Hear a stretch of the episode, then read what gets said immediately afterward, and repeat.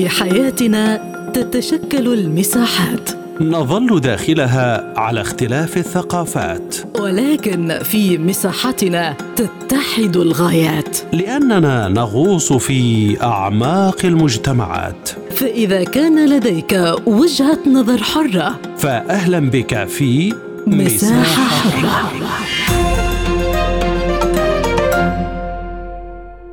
أهلا بكم في هذه الحلقة من مساحة حرة معكم فيها عبد الله حميد.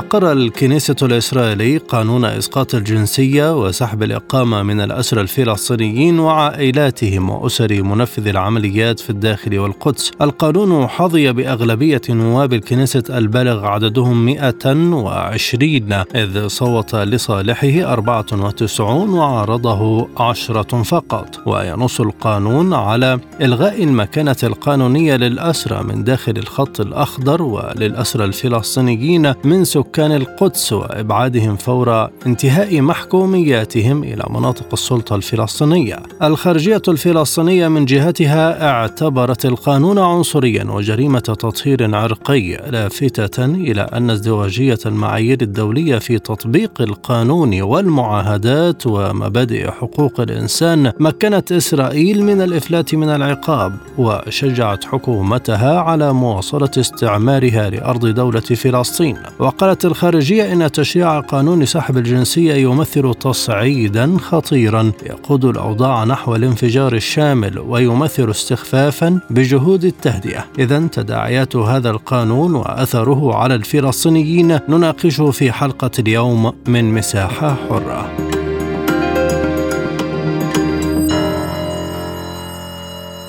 انضم إلينا السيد اللواء قدري أبو بكر رئيس هيئة شؤون الأسرى والمحررين. أهلا بك سيدي الكريم. بداية كيف تتابعون قرار الكنيسة الإسرائيلي بسحب الجنسية من الأسرى ومنفذي العمليات؟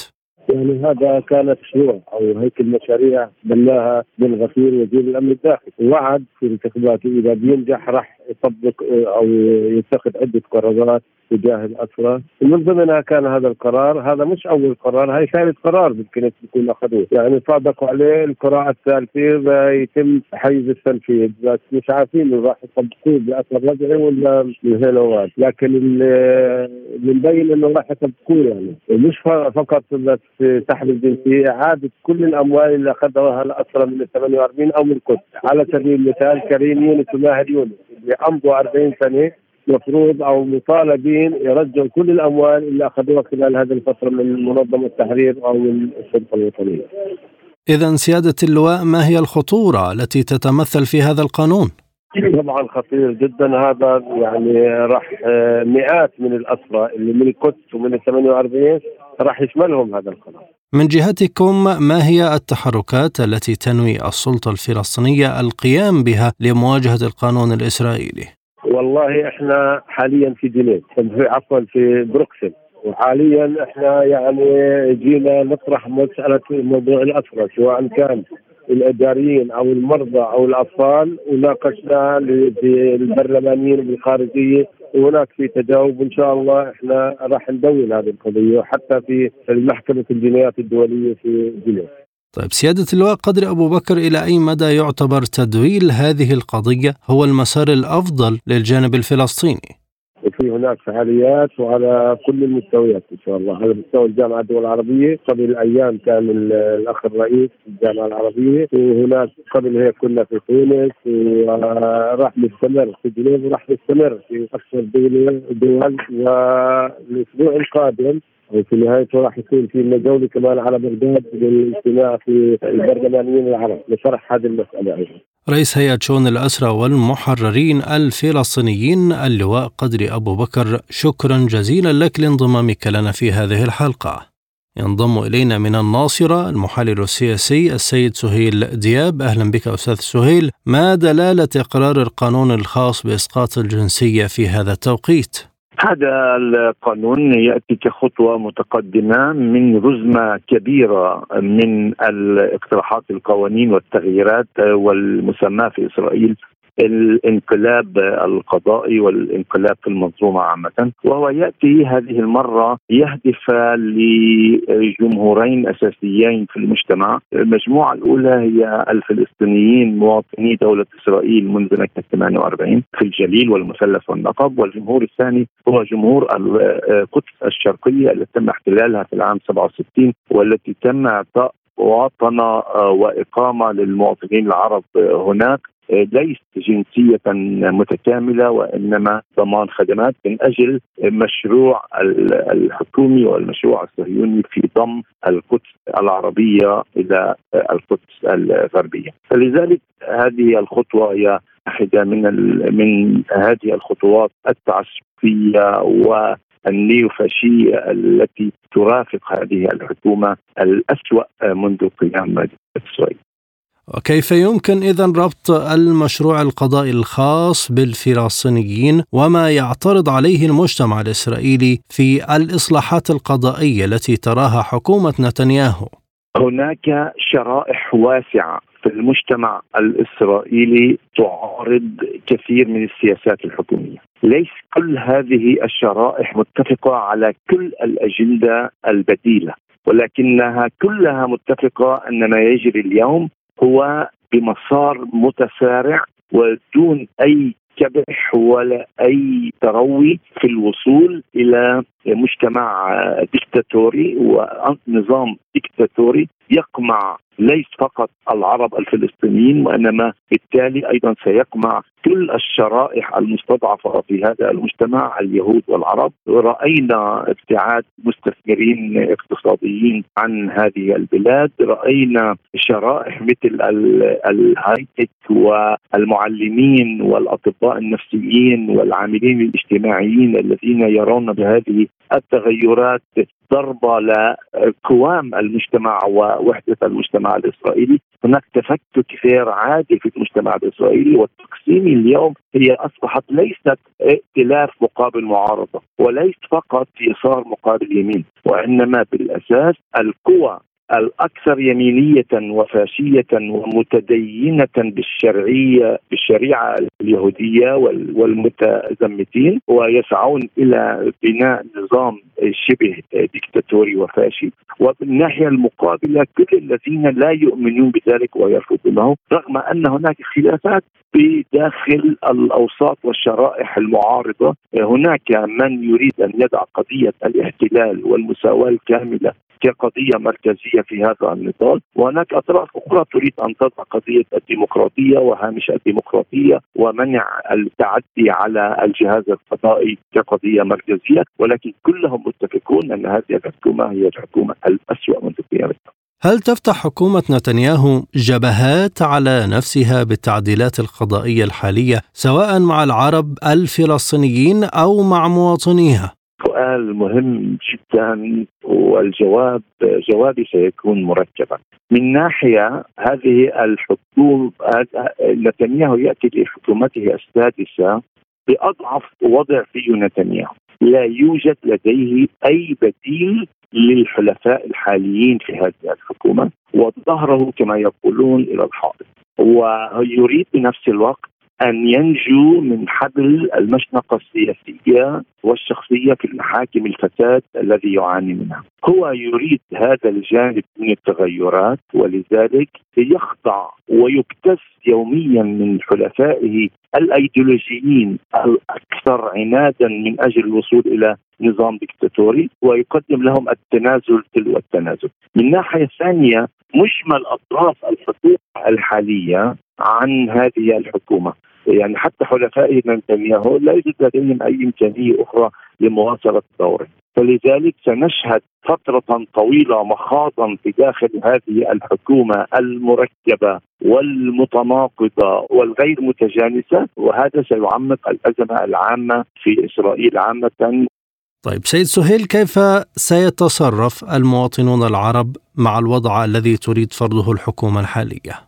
العرب أكثر وأكثر ويوما بعد يوم يشعرون أن أنهم يجب أن لا يكونوا متفرجين، يجب أن لا يكونوا على الحياد، لأن الضحية الأولى والأكثر إيلاما من هذه التغيرات وهذه الانقلابات في المنظومة ستكون على حساب العرب. رأينا كيف نتنياهو وحلفائه يهربون نحو الأمام بمزيد من إسالة الدم الفلسطيني في المناطق المحتلة وبمزيد من الضغط والاضطهاد للمواطنين الفلسطينيين في داخل إسرائيل كما رأينا في اقتراح القانون الذي تم تمريره أمس، فلذلك لا يوجد أي إمكانية سوى أن يقوم الجماهير الفلسطينيه في المشاركة في الاحتجاجات العامة وبنفس الوقت أن يضعوا الأجندة الخاصة بهم من أجل إنهاء الاحتلال والمساواة القومية الكاملة والعدالة الاجتماعية لأن هذا الأمر هو مهم جدا، اذا نجحنا جميعا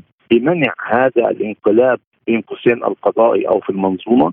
سيفتح المجال على مصراعيه لجماهيرنا الفلسطينيه مع القوى التقدمية والديمقراطية في المجتمع اليهودي لمواصلة المعركة من أجل السلام والمساواة والعدالة الاجتماعية. بدون نجاحنا في هذه الخطوه الحالية بمنع الانقلاب سيكون الوضع أصعب جدا. إذا هل يشتعل الوضع أكثر في الشارع سواء في آه، الداخل المستهدف الآن بشكل أكبر فيما يخص الديموغرافيا وأيضا في المجتمع الإسرائيلي؟ أكثر ما يقلق القيمين على السياسة الإسرائيلية سياسيا وامنيا واقتصاديا هو هذا التفكك الحاصل في المجتمع الإسرائيلي الأفقي والعمودي لم يسبق له مثيل من هذا النوع. نحن نتحدث عن انقسام غير مسبوق، نحن نتحدث أن هذا الانقسام وصل إلى ما يسمى البقرات المقدسة في المجتمع الإسرائيلي مثل الجيش والأمن والشباك والشرطة والأجهزة العامة. وهذا الأمر كان من الأمور المحرمات لطرح نقاشات مختلفة في السابق. عمق الأزمة الحالية تتمثل في ان هذا الانقسام يصل إلى الأماكن الأكثر صعوبة ودقة في المجمل المنظومة الإسرائيلية.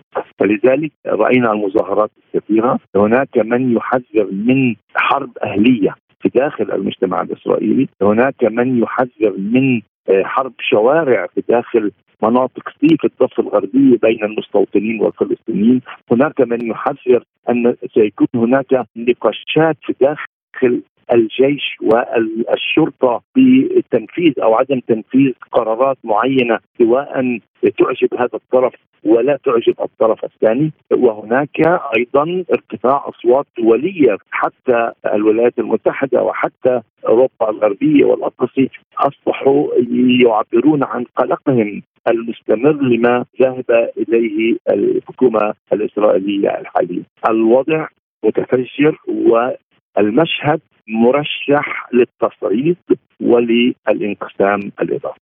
شكرا جزيلا لك سيد سهيل دياب المحلل السياسي كنت معنا ضيفا كريما من الناصرة. وينضم إلينا من القدس الدكتور عبد المجيد سويلم أستاذ العلوم السياسية. أهلا بك دكتور. إلى أي مدى تتأثر العائلات الفلسطينية عموما في القدس من هذا القانون؟ يعني هذا قرار خطير للغاية حتى باعتراف يعني اوساط واسعة من المجتمع الإسرائيلي نفسه لأنه آه، سيعني آه، الكثير بالنسبة لعشرات وربما مئات وربما تتحول المسألة إلى أكثر من ذلك في المستقبل لأنه آه، بواسطة هذا التشريع وهذا القانون سيتم إلصاق تهم كثيرة وهذه مسألة سهلة يعني يستطيع الشباب في أي لحظة أن يلصق تهم كثيرة على عشرات ومئات وربما آلاف الشباب الفلسطيني. من القدس ومن الداخل الفلسطيني وبالتالي تتحول المسألة إلى عملية كبيرة يعني تفعل فعلها داخل المجتمع الفلسطيني سواء بالقدس الشرقية أو في الداخل الفلسطيني وما سينجم عن ذلك من توترات ومن احتجاجات وربما أيضا من مواقف عارمة على مستوى على المستوى الفلسطيني الكلي باعتبار أن هذا يعني هذا الموقف هو موقف أو قانون يعني يشرع ليس فقط العنصرية وإنما يشرع التدخل المباشر في هوية الفلسطيني في سكن الفلسطيني في إقامة الفلسطيني. أي هو جزء من آه، ال transfer الجزئي أو جزء من ال transfer الابتدائي الذي يبدو وكأنه أصبح مطروحا على جدول الأعمال لهذه الحكومة. ولتوجهات هذه الحكومة. الآن وفي المستقبل منظور ومن المؤكد على المستقبل في المستقبل البعيد إذا أتيحت الظروف وإذا توفرت الإمكانيات لدى يعني الفاشية السافره في إسرائيل. وبالتالي الموضوع كبير للغاية وخطير للغاية وسيمس كثيرا في الوجود الفلسطيني المكافح في الداخل الفلسطيني وفي القدس الشرقية وقد تصل الأمور إلى توترات يعني لا تحمد عقباها وأنا أعتقد أن جزءا كبيرا من يعني من الوسط واليسار يدرك أبعاد هذا القانون ويعرفون أنه سيؤدي إلى مزيد من تدهور الحالة ومن تدهور العلاقات اليهودية الفلسطينية داخل إسرائيل والعملية كبيرة ومخطط لها ويراد منها يعني مثل هذا التوتر لأنهم يعدون أنفسهم لمزيد من الهجمات ضد الفلسطينيين في الداخل وفي القدس الشرقية. بالأمس أو قبل الأمس كتبت مقالا حول الخطر الدائم وهناك معركة ستخاض ضد القدس الشرقية. الآن لا يخفون سياساتهم بتشكيل ميليشيات للتصدي للفلسطينيين في النقب والجليل والمثلث. يعني المسألة والمدن المختلطة أو المدن الساحلية وبالتالي نحن أمام هجمة منسقة هجمة منظمة اعدت لها البرامج واعدت لها الموازنات واعدت لها ومهبت لها كل الارضيات. برأيك هل تستهدف إسرائيل بهذا القانون ديموغرافية المناطق الفلسطينية بشكل أكبر؟ بكل تأكيد هذه مسألة يجب أن نفهمها إسرائيل عندما نمعن النظر في المسألة الديموغرافية وكيف تراها وبالمناسبة بالاستناد بالاستناد إلى وثائق وبالاستناد إلى دراسات وبحوث قدمت سواء في هرسلية على مدى سنوات متكاملة أو سواء يعني من مختلف مراكز الأبحاث التابعة لوزارة ما يسمونها الدفاع أو التابعة للأذرع الأمنية الإسرائيلية. أو حتى على مستوى سياسي داخل أحزاب يمينية ويمينيه متطرفة بعينها. هذه الدراسات تقول بكل إن يعني أن القلق الديموغرافي الإسرائيلي الهاجس الديموغرافي الإسرائيلي هو هاجس كبير في الذهنية الإسرائيلية وفي السياسات الإسرائيلية بالتالي. نعم هذا جزء يعني ماذا يعني فصل قطاع غزه؟ ماذا يعني أن تقوم إسرائيل بيمينها ووسطها ويسارها بتمرير مثلا النقود إلى قطاع غزة لكي يبقى منقسما ولكي يبقى منفصلا، أليست هي محاولة لإخراج أكثر من 2 مليون فلسطيني من دائرة الصراع؟ الديموغرافي على هذا الصعيد؟ مدينة القدس يعني بعد 50 سنة 55 سنة من الاحتلال يرون أن يعني الفارق النسبي لوجود اليهود فيها هو فارق بسيط ولا يمكن التعويل والاعتماد عليه. عندما نتحدث عن الفلسطينيين في الداخل هم الآن 21.5% من السكان وعندما نتحدث عن الفلسطينيين ما بين النهر والبحر نتحدث هنا عن تفوق ديموغرافي فلسطيني للمرة الأولى منذ قيام الدولة الإسرائيلية. وبالتالي الهاجس الديموغرافي هو هاجس حقيقي وليس مفتعل ناهيكم طبعا عن أن إسرائيل تواجه أزمة في ظل حالة الاستعصاء السياسي التي تعاني منها. تواجه أزمة الهجرة المعاكسة وأنا أعتقد أن الأرقام التي تقال الآن عن الهجرة المعاكسة هي أرقام متواضعة والذين أبدوا استعدادهم حسب استطلاعات محايدة للهجرة من إسرائيل يتزايدون ليس بالعشرات وليس بالمئات وإنما بالآلاف أمام هذا الواقع المسألة الديموغرافية بالنسبة لإسرائيل هي مسألة استراتيجية من الطراز الأول. إلى أي حد ستشرعن حكومة نتنياهو كل أعمالها عن طريق قوانين جديدة تصدر من الكنيست؟ الأمور تسير يا صديقي على قدم وساق وإذا استعرضنا معا مجموعة القوانين التي سنت حتى الآن والتي سيتم يعني في ضوء المعادلة الداخلية لهذا الائتلاف الحاكم ويعني اضطرار بين مزدوجين نتنياهو للخضوع للصهيونية الدينية وللابتزاز السياسي القائم في هذا الائتلاف. إذا أخذنا كل ذلك بعين الاعتبار سنرى وسنلاحظ وسنعيد إقرار هذه القوانين لأن هذه القوانين الآن هي الطريقة المثلى بالنسبة لهذا اليمين ليتحكم بالنظام السياسي وينهي الحالة التي من شأنها أن تؤثر على برنامجه وسياساته ومخططاته. وبالتالي أنا بعتقد أن اليمين يعني واضح مع نفسه صادق إذا اردت مع نفسه هو يريد أن يفرض نظام ديكتاتوري غير ديمقراطي على الإطلاق لا يختلف كثيرا عن حالة الاستبداد القائمة في منطقة الشرق الأوسط يعني بغطاء ديمقراطي شكلي ولكن في نهاية المطاف هذا اليمين بالفعل. يريد أن يستولي على نظام الحكم ويغير في طبيعة الدولة وفي طبيعة العلاقة بين السياسة والدولة وبين السياسة والدين في هذا المجتمع. وبالتالي نعم لديهم برامج كاملة متكاملة ومستمرون ولن يتراجعوا. أكيد أن هذه المسألة تعتمد على كثير من الظروف بما فيها المعارضة وبما فيها جدية المعارضة وجذرية المعارضة وتماسك المعارضة إلى آخره وانخراط الفلسطينيين بصورة أو بأخرى مع طبعا بعض المحاذير في هذا الصراع ضد الفاشية الجديدة الصاعدة والمتصاعدة والتي تحكم الصوت حول رقبة الدولة الإسرائيلية، أكيد أن هذه الظروف كلها ستلعب دور في تقرير مصير هذا المسار القائم في إسرائيل، لكن إذا أردنا أن نقرأ الأمور من زاوية الاتجاه هذا هو الاتجاه الذي نشهده في إسرائيل. دكتور يعني البعض يرى أن هناك شرارة انتفاضة ثالثة، فما حدودها وما الذي يشعلها؟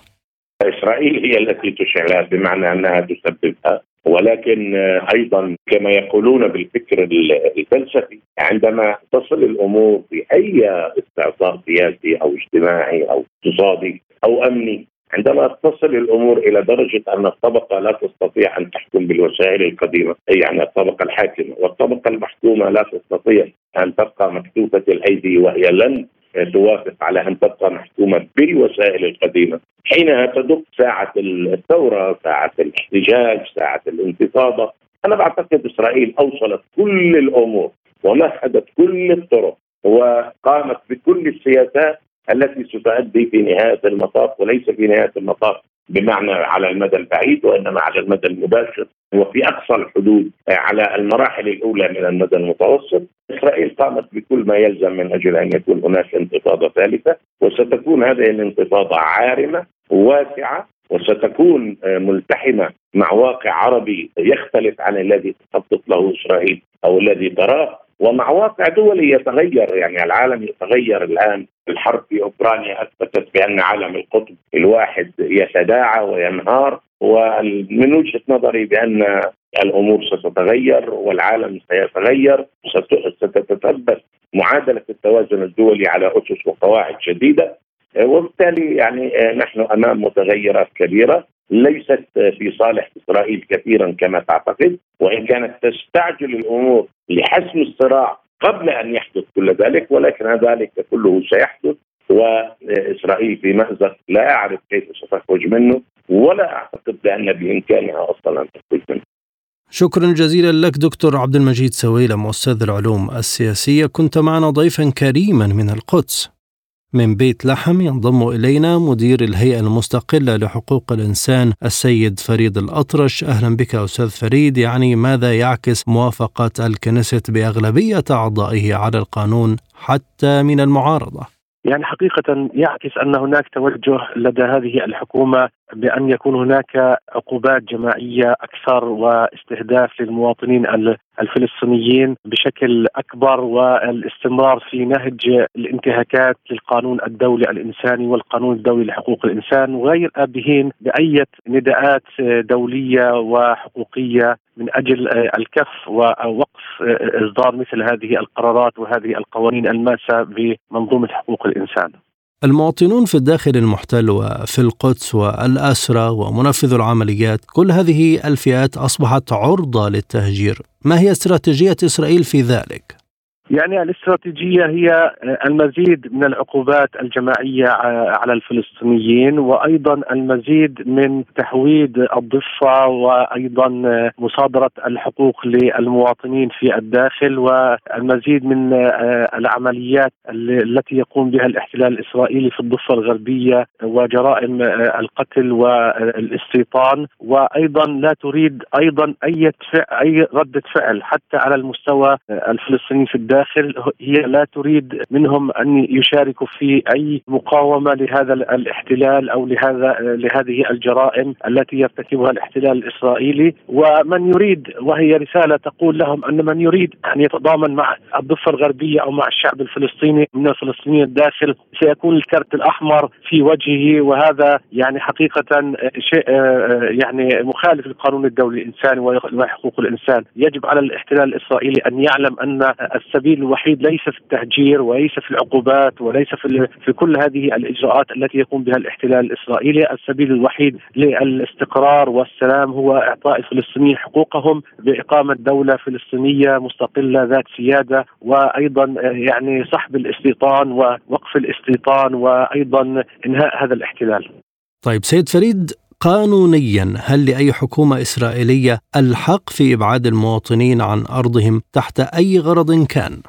حسب القانون الدولي الإنساني وإتفاقيات جنيف لا يجوز الإبعاد باي شكل من الأشكال، هذا الإبعاد لا يجوز إبعاد أي مواطن عن وطنه وهذه حقيقة أو حرمانه من الجنسية، هذه عقوبات لا تفرضها هي مخالفة لحقوق الإنسان، مخالفة للقانون الدولي ولا تفرضها أي دول إلا الدول الاستعمارية والدكتاتورية والدول المستبدة والتي لا تحترم حقوق الإنسان. وبالتالي الأصل أنه لا يجوز لمصادرة حق أي إنسان في حقه في, الوطن. وحتى إذا ارتكب المواطن أي مخالفة للقانون القانون القانون يرتب آه، عقوبات. هم يقومون بكل العقوبات ويريدون التهجير هم يقومون بقتل المواطنين وهدم منازلهم وأيضا يريدون آه، تهجيرهم ويريدون آه، معاقبة عائلاتهم. يعني هذه قوانين عنصرية. بينما إذا قام جندي من الاحتلال بقتل مواطن فلسطيني ممكن يأخذ عقوبة بسيطة وممكن أنه كمان يتم الإشادة فيه ويمكن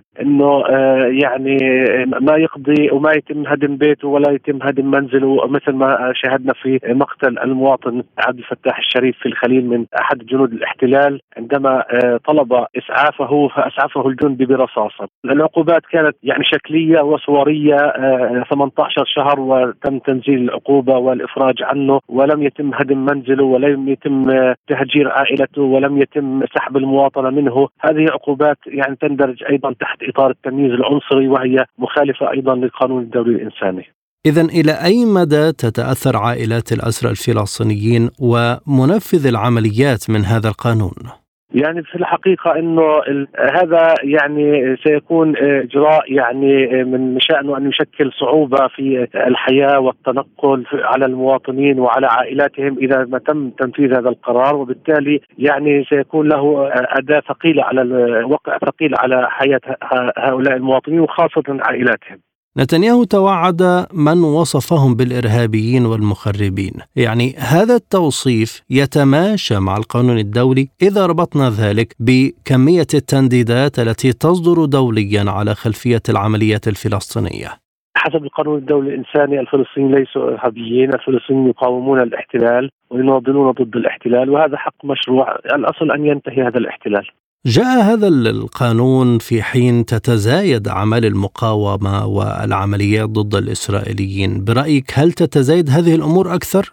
يعني أنا باعتقادي آه، وهذا تحدثت فيه سابقا أن كل فعل له ردة فعل، إذا كان هناك يعني فعل من قبل الاحتلال ويكون هناك آه، ارتكاب جرائم قتل ومجازر ضد الفلسطينيين آه، سيكون هناك ردة فعل بالمقابل، لن يكون المواطن الفلسطيني هو ضحية لجرائم الاحتلال دون أن يكون هناك دون أن يشعر المواطن الإسرائيلي والمواطن في دولة الاحتلال والكيان أن أنه يجب أن يكون متضرر من سياسة هذه الحكومة وبالتالي أعتقد أن طالما آه، هناك مجازر وطالما هناك عمليات قتل وطالما هناك احتلال وطالما هناك مصادرة للأراضي وكل هذه الأمور ستستمر آه، يعني أعمال آه، هذه أعمال المقاومة الفلسطينية.